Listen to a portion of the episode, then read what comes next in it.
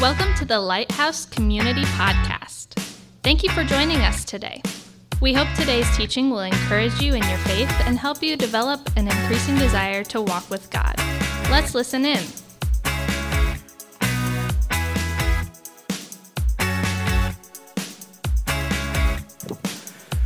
Well, welcome to uh, Lighthouse Community, where uh, we help people say yes to Jesus. My name is Fritz Bilo. I'm one of the pastors here. Super glad you're here. Uh, I want to say welcome to everybody here in the house, especially our guests. And then I do want to say welcome to Bluffton Community, our Fostoria launch team, everybody, and our online campus. Uh, as Pastor Matt mentioned, uh, there's all kinds of ways for you to engage. I would encourage you to consider taking the next step. Uh, if you're with us on our online campus, could, could be joining a small group, could be being part of a ministry team. We actually have some people uh, who are in other regions uh, who are a part of ministry serving online. So I just encourage you to check that out. Take that next step and uh, be a part of what's going on here at Lighthouse Community. So, um, there is this account in the Gospel of Luke where Jesus um, comes into the city of Jericho. And as he's coming into the city of Jericho, there's a guy there by the name of Zacchaeus. Uh, maybe you know, maybe you've heard of Zacchaeus before, right? There's a, there's a hit song uh, about him, right? um, but uh, so the thing about Zacchaeus is this um, he was well known in his hometown of Jericho. Uh, he was well known as a tax collector, he was known as a cheat, he was known as a traitor. Uh, and he was, he was tiny, right? Uh, and so when Jesus came into town, he wanted to, hey, don't make, I heard that. You know, it said, hey, Zacchaeus is up there right now, right? now. uh, no, just kidding. Um, but so uh, Jesus comes into town and Zacchaeus can't see, right? He's trying to catch over top of people's shoulders. He can't. So he climbs up into a tree so that he can see Jesus. Um, and so Jesus is walking by, and all of the hubbub and the craziness is taking place. And he looks up and he sees Zacchaeus up there. And essentially, he just invites himself over to Zacchaeus' house for lunch, right? Apparently, Jesus never got that lesson on manners. Uh, you don't invite yourself to sleep over at a friend's house, you know, right? Wait until they ask you. Uh, but Jesus did that. And um, Zacchaeus and Jesus and many others are over at Zacchaeus' house, and they have lunch together. And we don't know everything that happened during that moment, or during that afternoon and that day, but we do know that towards the end of their time together, Zacchaeus stands up in front of everybody and he says this He says, I'm giving half of everything I own to the poor, and I'll repay four times to anyone that I've cheated. Right? I, I, I've spent my life stealing. I've spent my life cheating. I've spent my life focused on myself. And now I'm going to live a life of generosity. I'm going to I'm going to repay those that I've hurt, and I'm going to help those who are without. And, and maybe that story is very common for you, and maybe this is the first time you've ever heard it. But one of the questions that I have every time I read and come across the story of Zacchaeus and Jesus is this How does somebody who spent a life driven by greed in one afternoon move to overwhelming generosity? Sacrificial generosity, even. How does that happen in one afternoon? And I think the answer is clear. I think the answer is this that's what Jesus does, right? That's, that's what Jesus does when God's grace comes on the scene. When God's grace comes on the scene, that He's really the only one who can transform a greedy person into a generous person. That Jesus is the only one that can turn a self centered person into a Jesus centered disciple. No one else can do that. Only Jesus can do that. Now, I want you to think about this question. You don't need to answer out loud, but I just want you to think about it in your mind for a second.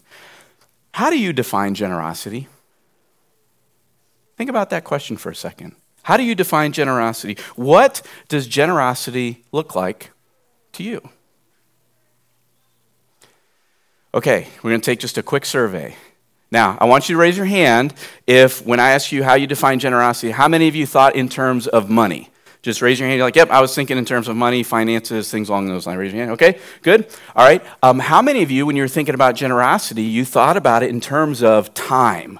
Raise your hand if you thought about time. Great. Okay. How many of you thought in terms of like uh, giving uh, possessions or giving gifts or things like that? Raise your hand if that was you. You were thinking about giving something away. Okay. Good. Uh, anybody else besides me thinking in terms of food? Uh, that's, that's, where, that's where I went. I was thinking, I'm always thinking about that. Uh, but um, yeah, so I got, I got a cheer over here. uh, there's another one. There we go. Um, so uh, the reason I bring that up is there's a lot of ways to think about generosity.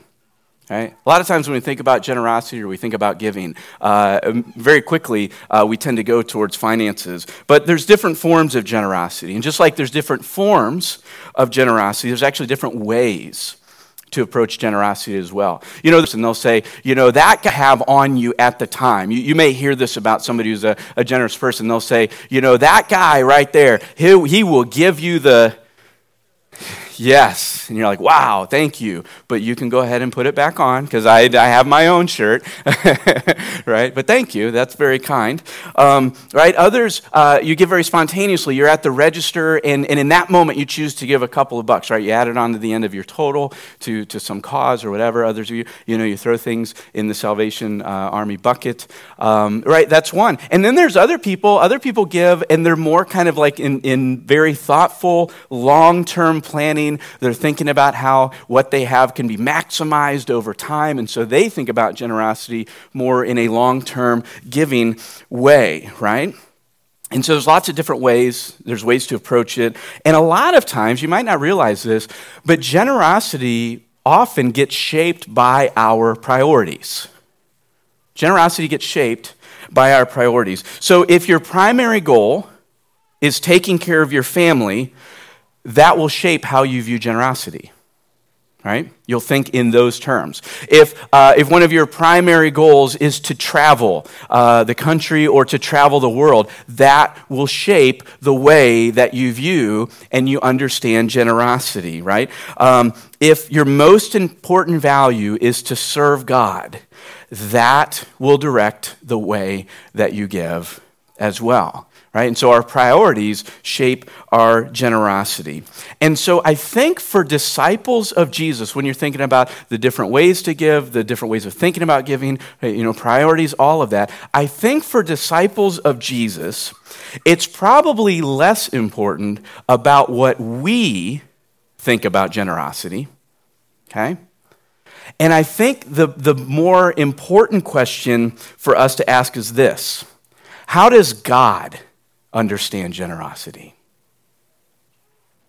How does God understand generosity? And how does that understanding play out in my life? What does that look like in my own life? Because when you, when you see that God is the ultimate giver, God is the absolute ultimate giver. Think about this God has given us this remarkable universe that we have not even begun to plumb the depths of, right? We understand a speck of what God has already created. Um, God has given us life, and He's given us absolutely everything we need to live uh, in this world. God sustains our world, and He literally keeps us from exploding into atomic chaos at any moment. Right? Think about that.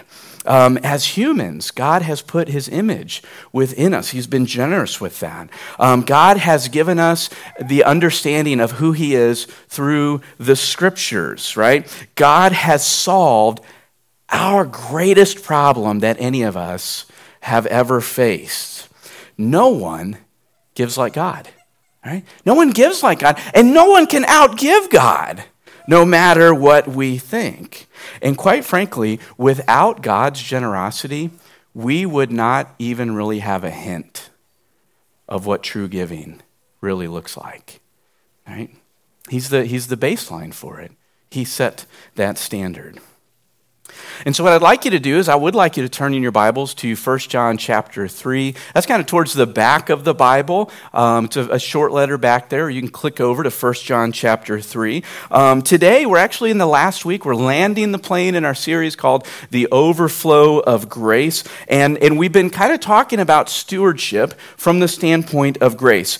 So, if you were here last week, you know that we discovered um, how to manage our spiritual gifts, um, what that looks like, and we use them for God's glory to serve other people. Two weeks ago, uh, we learned how to manage our relationships, how to love one another with unselfish commitment. And all of that was founded on week one when we talked about well, just what is grace, right? Because we had to start at that place first God's gift of love and mercy through Jesus. Because God's grace really is the foundational place for an understanding of biblical stewardship. Because without it, what ends up happening if we bypass grace and go directly to stewardship, what ends up happening is we start to view stewardship kind of from this hard hearted, even this miserly standpoint, um, as opposed to walking in it with joy um, and expectation that God's going to do something really remarkable and open handed. So I would encourage you, if you've missed any of the previous weeks, um, you should really go back and watch those uh, because they really do build on one another. They're kind of foundational one, uh, one another to get us where we are today. And so today we're talking about generosity. So, uh, 1 John chapter 3, I'm going to read from the English Standard Version. Uh, but you can follow along in the version that you have, or you can follow with me on the screen. And it says this uh, By this we know love, that he laid down his life for us, and we ought to lay down our lives for the brothers. But if anyone has the world's goods and sees his brother in need, yet closes his heart against him, how does God's love abide in him? Little children, let us not love in word or talk, but in deed and in truth. By this we shall know that we are of the truth and, and reassure our heart before Him. For whenever our heart condemns us, God is greater than our heart, and He knows everything. Now, there's a couple of truths that I think we've got to pull out of here to help us understand uh, generosity from God's perspective. The first one is this: is that Jesus' generosity reveals true love. Jesus' generosity reveals true love, and so by what John does is he points right in verse 16. He points to the greatest act of generosity ever, right? That's ever been made. And John says, Look at Jesus. Look at what Jesus has done. Now, because of him, we understand what real love actually looks like. And basically, what John is saying is, do you, do you know? Do you want to know what real love looks like? You want to know what true generosity looks like? Look at the death of Jesus on the cross. Look at that sacrifice. That will give you a clear image of what real love looks like. And, and so, to really appreciate what has happened with Christ and what he has done, you really do have to go back to the beginning. You have to go back to the beginning when God gave humanity everything we could have ever needed. That's where it starts. God creating us and God providing for us absolutely everything we could ever need. He gives us this creation, He puts His image in us, He gives us a relationship with Himself. And in the process of that, He says there's one guideline, one guideline within all of that. I'm going to ask you to prohibit from doing this one thing, right? And, and Adam and Eve went right after that one thing, right? Adam and Eve, they blew it, right? They blew it. And in breaking that one guideline, in choosing to live life under their own leadership instead of living under God's leadership, they broke relationship with God, and death came rushing into this creation like floodwaters, covering all of creation. And by the way, I know some of us kind of look very uh, judgmentally at Adam and Eve. You would have done the same thing. I would have done the same thing. Actually, Adam and Eve probably lasted longer than I would have, right? We're talking about generosity. I'm thinking about food, right? Like, there we go, right? I'm already there and in that place. But so Adam and Eve, right? They're, they're like our representatives, but we're in that too. And, and so we've, we've deeply hurt God with our sin. And so you have to understand that. It's not like, oh, well, not a big deal. No, we've deeply, we've deeply offended God with our sin. And so, because of that, God would have been completely right. God would have been completely right to cut us out of his life, to let us float off into the darkness, into chaos and destruction, right? But he didn't. He didn't do that. Instead, God solved our greatest problem by giving his son, Jesus Christ. Now, why did he do that? Now, very often, if you've asked that question, you've heard that question be asked, very quickly the jump goes to, well, because he loves us. And that's not wrong, but I would say that's incomplete. It's not only because God loves us. I think you have to ask the question, well, why does he love us? Well, because we're created in his image. Yes, that's true, but why did he create us in his image? Right? And you begin to follow the pathway and you consistently ask why. And when you begin to ask why and you get all the way to the point where you can't ask why anymore, you realize this. Why did God give us Jesus Christ to solve our greatest problem? It's because that's who he is. That's his character. He's, he's giving. He's generous. God is not selfish. In fact, God is unselfishly committed to his creation, especially to his creation that carries his image. Right? That's the real why behind all of this. And so John is saying, Do you want to see a true picture of love? Because you're not going to find it in romance novels. You're not going to find the truest picture of love in some of the most moving songs that our culture has to offer. You're not going to find the truest picture of love on the movie screen. In fact, the most genuine picture of love you and I will ever see is that of Jesus Christ. He's the truest expression of love, and that came through his generosity, laying down his life for us. And so John basically says after gazing upon Christ and after experiencing his genuine love and his generosity in our own lives, John then makes this point, right? He says this in, in light of what Christ has done, Christians should also show love through generosity, right? And so John's basically, do you see what Jesus did for you? Do, do you see his generosity? Because now that you recognize what Christ has done for you and you see his giving, now you and I can give as well. And so, our motivation for generosity is actually God's grace. Our motivation is actually the gospel of Jesus Christ. Quite frankly, because if, it's anything else, generosity turns very selfish it goes inward very quickly and becomes very self centered if it's motivated by anything else. And so disciples give because Jesus already gave, right? We don't give in hopes that he will. We give because he already did. And so, what John does is he says, Look at the most amazing, the greatest act of generosity, the greatest act of giving that's ever been accomplished. Right? He, he shines a light on that. And then in the process, you know what happens when you see the greatest act of generosity? Every other form of giving and generosity now becomes within reach. That's what John's doing here. He's going, You and I could never do what Jesus has done. But now, because of Jesus, we can, we can do these other things, right? Empowered by the Spirit. And, and what John does is he gets really practical right? He wrote this. He says, If you have the means and can help another Christian who's in need, he says, do that. Give, right? Help, right? Uh, act, do something. And so he's making this really clear point. Actually, theologian uh, C.G. Kruse wrote this. He says, Believers will know they belong to the truth when their love finds practical expression in helping those in need. He's like, that's when you start to see the gospel start flowing out of your life. when you begin serving other people. Um, not because you're required to, but only because you can right? And you see the need and you're moved by the generosity of Christ to help other people. In fact, John makes this really short but powerful argument. He says this If you can help, if you're in Christ and you can help, but you won't help, you haven't experienced the love of Christ. That's what he says. That's what he's saying there in 16, 17, and 18, right? If you have the capacity to help, if you're in Christ and you can help, but you won't help, you haven't experienced the love of Christ.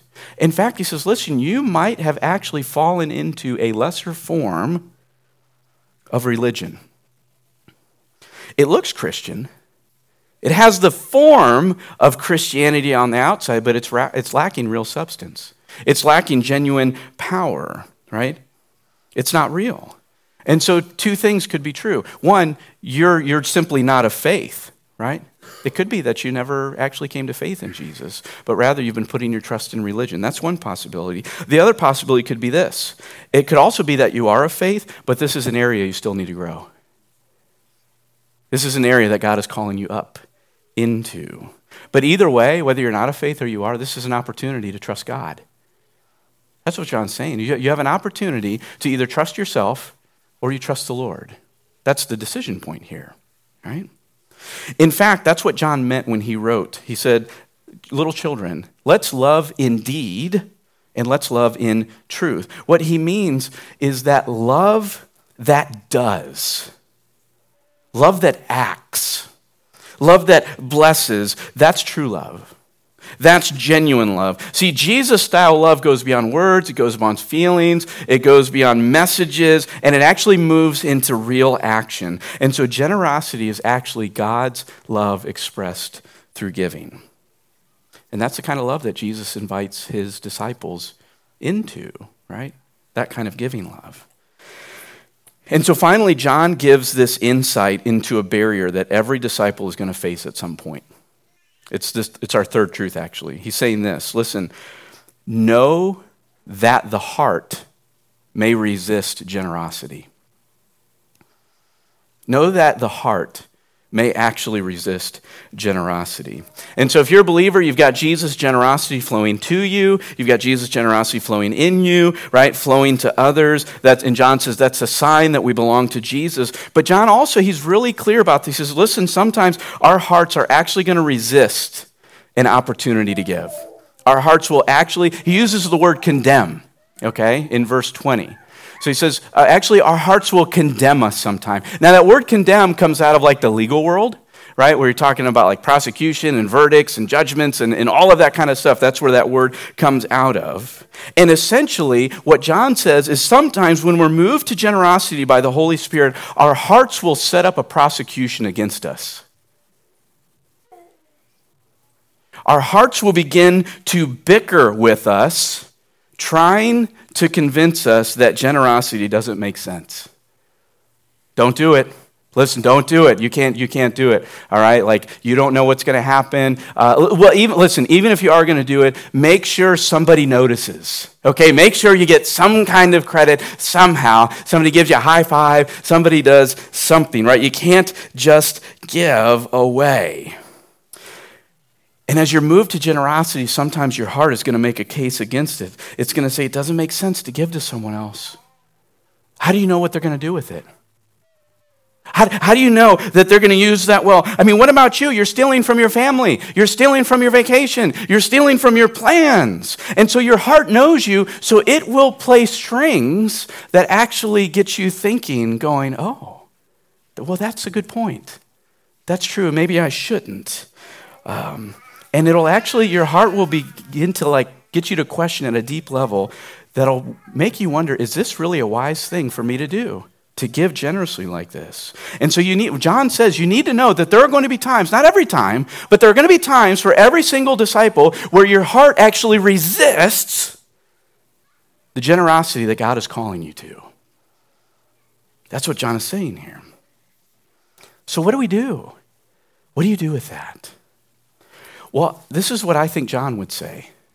John would say this sometimes when your heart is resisting against God's generosity, sometimes you've got to persuade your heart to give anyway.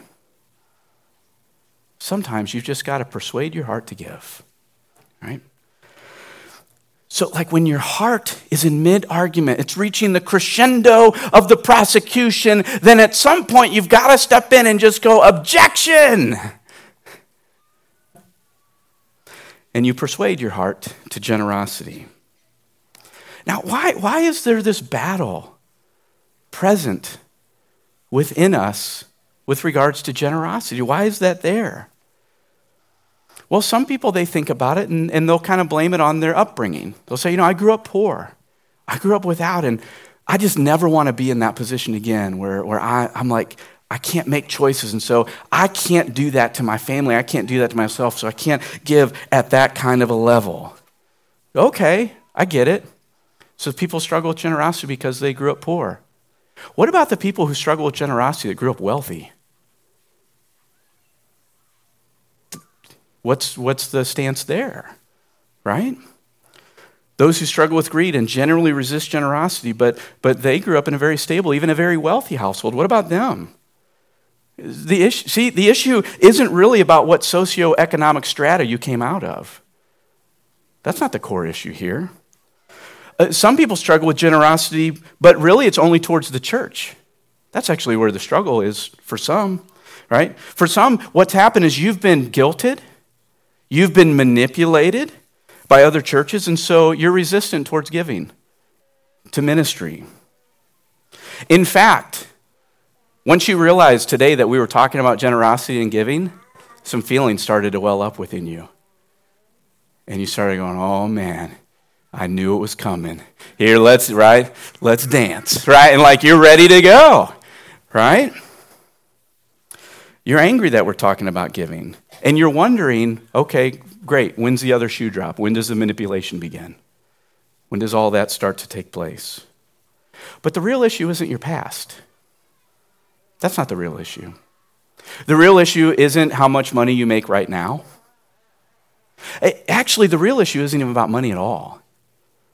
It's not about money, actually. John exposes where the battle, do you know where the battle really lies? You know where the battle of generosity really lies? John already exposed it. The battle lies in your heart. This is where lies for every one of us. That's where it is. This is where Jeremiah 17 becomes really, really helpful for us. Jeremiah 17 says this. It's not the most encouraging verse in the world, but it's true. and I think it's helpful to know this. So let's do this. Let's actually read this verse out loud together. Jeremiah 17, verse 9, starting with the heart is deceitful. Are you ready? Go. The heart is deceitful above all things and desperately sick. Who can understand it? Does it make you feel good? Does It make you feel really good. Yeah, it's saying our hearts are sick. Our hearts are sick, are sick. And if you're in Christ, listen, you're, you're a new creation. There's no doubt about it. And, and your heart and your mind and all of those things are in the process of being renewed. Right? It's, it's still there. They're not been fully perfected yet. There's still bumpy terrain in your heart. You know, that's actually the word deceitful in Jeremiah 17 9. That's what it means, deceitful. It means it's bumpy terrain. It's like, it's like a mountain, right? It means that it's uneven, that there are boulders and caverns, that sin still lurks.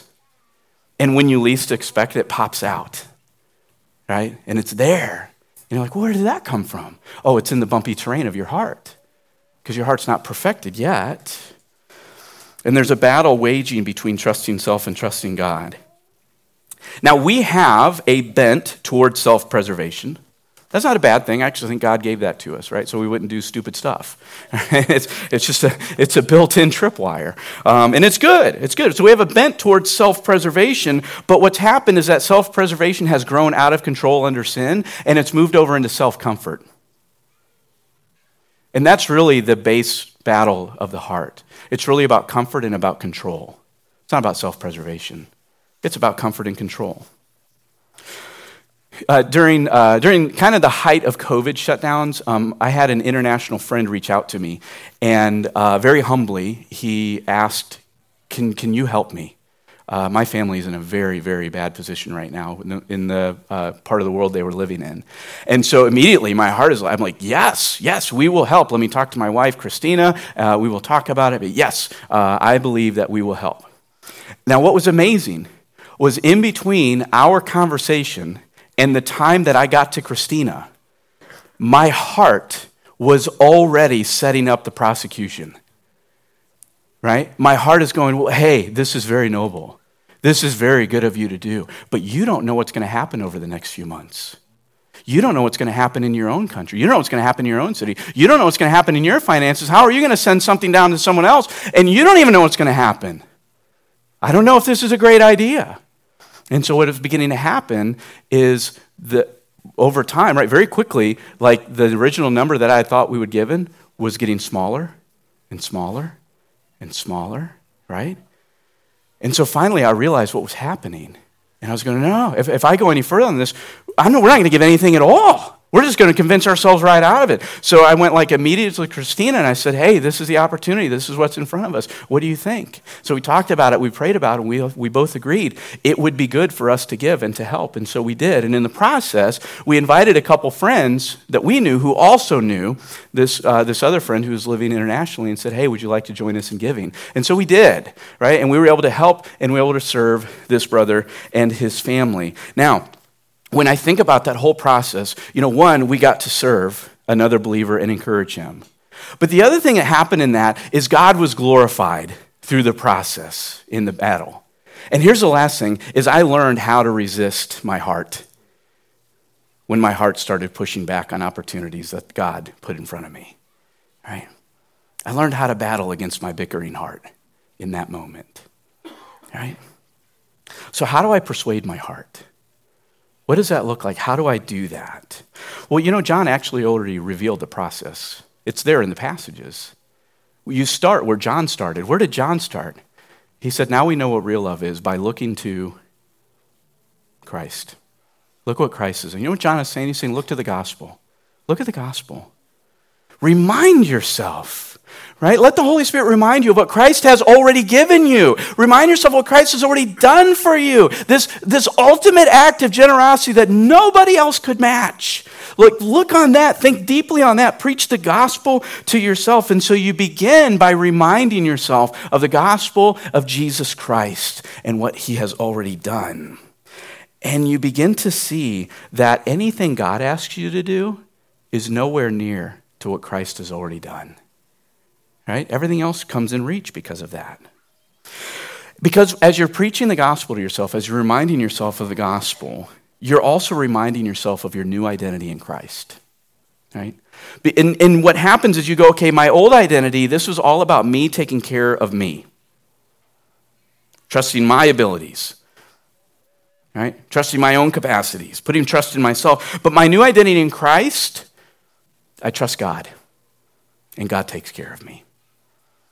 And I, and, I, and I trust God's abilities and his wisdom. That's why John says, he reminds you, you know, God knows everything, right? That's why he puts that in there. You know, the God that you're trusting, he knows everything. In fact, he knows everything so much, he may have actually brought you to this point to expose you to yourself. To hit that point in generosity where your heart goes, I don't know about this, right? Because some of us, you're going, you're going, hey, I'm a very generous person. I actually don't struggle with generosity at all. You haven't hit the point yet. You will. Every disciple hits the moment, hits the point. Because there comes a moment for every one of us where the opportunity for generosity is too big. It's too much. It's too far for me. You know, Jesus faced that moment. Jesus faced that moment. Do you, do you, know when it got exposed? You know when Jesus got exposed, like started wondering, this might be too much generosity for me. You know where that came out? In Gethsemane. Jesus is there and he's praying. Do you remember his prayer? His prayer is this essentially Father, this seems like too much. If there is another way to accomplish your will without doing what I know is getting ready to happen. Can we do that? Right? Jesus hit that moment. He hit the moment that you and every one of us, we will hit as well. And in that moment, then you have a choice. You have a choice at that moment, right? You either resist what God has for you and you trust your heart, or you pray Jesus' prayer on the end of that. You remember Jesus' prayer at the end of that? But Father, not my will, but yeah. That was that breakthrough moment for Jesus, going, This seems like too much, but I trust you and I trust your will more than anything else. And so, what you do is you actually make your heart subject to God rather than yourself subject to your heart.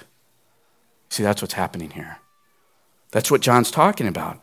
Now, I know that this flies in the face of what a lot of us grew up learning. It flies in the face against our culture's primary teaching, right? And in the 1980s, Roxette put out a wonderful song, right? Of you know exactly what I'm talking about right now. Of you need to go Google it. But, but listen, she, there we go, there we go. She was wrong. She was dead wrong. Don't listen to your heart. It's it, right? Okay, thank you, Steve. Yeah, some of you guys are going, oh, okay, all right, I get it now. Yeah, they're catching up. There you go. I live in that world, baby, right? Sometimes I'll amend the, the words to that as I'm singing along, right? Don't listen to your heart. right? You can't. You can't. It's sick. It's wicked. It's deceitful. There's bumpy terrain in your heart. Because when you're in Christ, your heart's not your leader anymore. When you're in Christ, your gut's not your leader anymore. When you're in Christ, your feelings aren't your lead, isn't your leader anymore. Who's your leader? Christ. He's my forgiver and he's my leader, and I follow him. I trust God. And when I do that, I get to be witness to some of the most remarkable things that he does. Listen, love always gets played out in action. And a lot of times that action is generosity. That's what Christ invites his disciples into, right? Now, just very quickly, I want to pull back the curtain on the days and the weeks that are coming ahead. Listen, God has given our church a really, really big vision. I mean, a massive vision. We have a vision not for our church, but for our county. When we think about ministry, we think in terms of tens of thousands of people who live in our region who do not know who Jesus Christ is, and we believe every single one of them should at least have the opportunity to say yes to Jesus Christ. Now, to do that, we think that takes a lot of New Testament churches to pull that off in the region, right?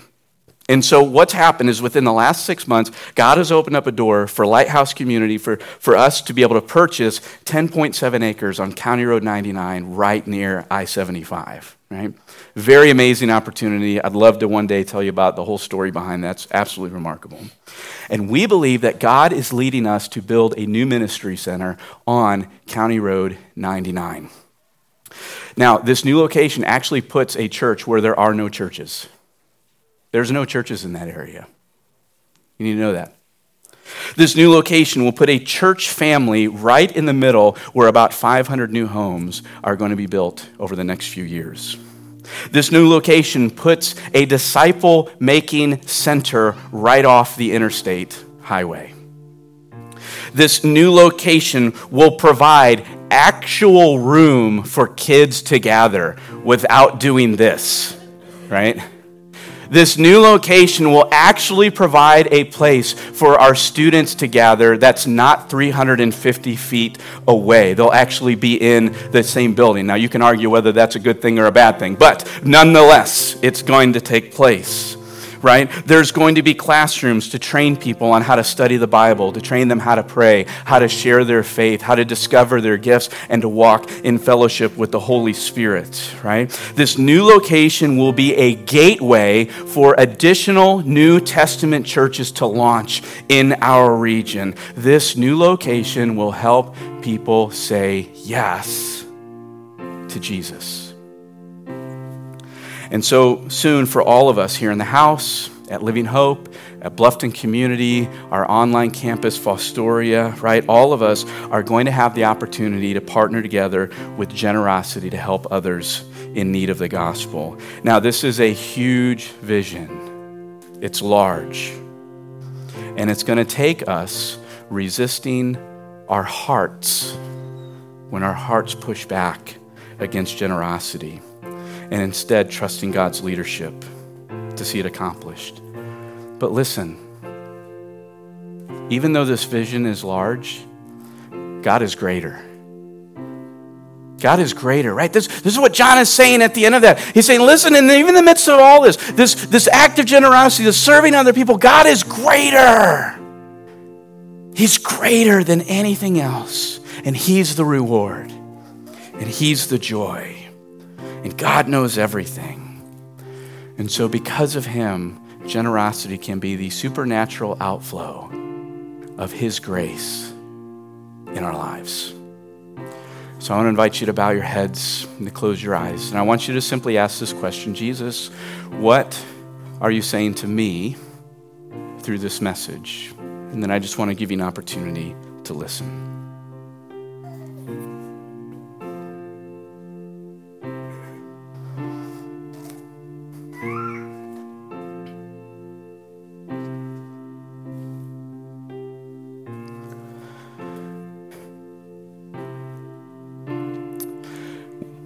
Want to pray for you here at Lighthouse Community. And so here's what's going to happen.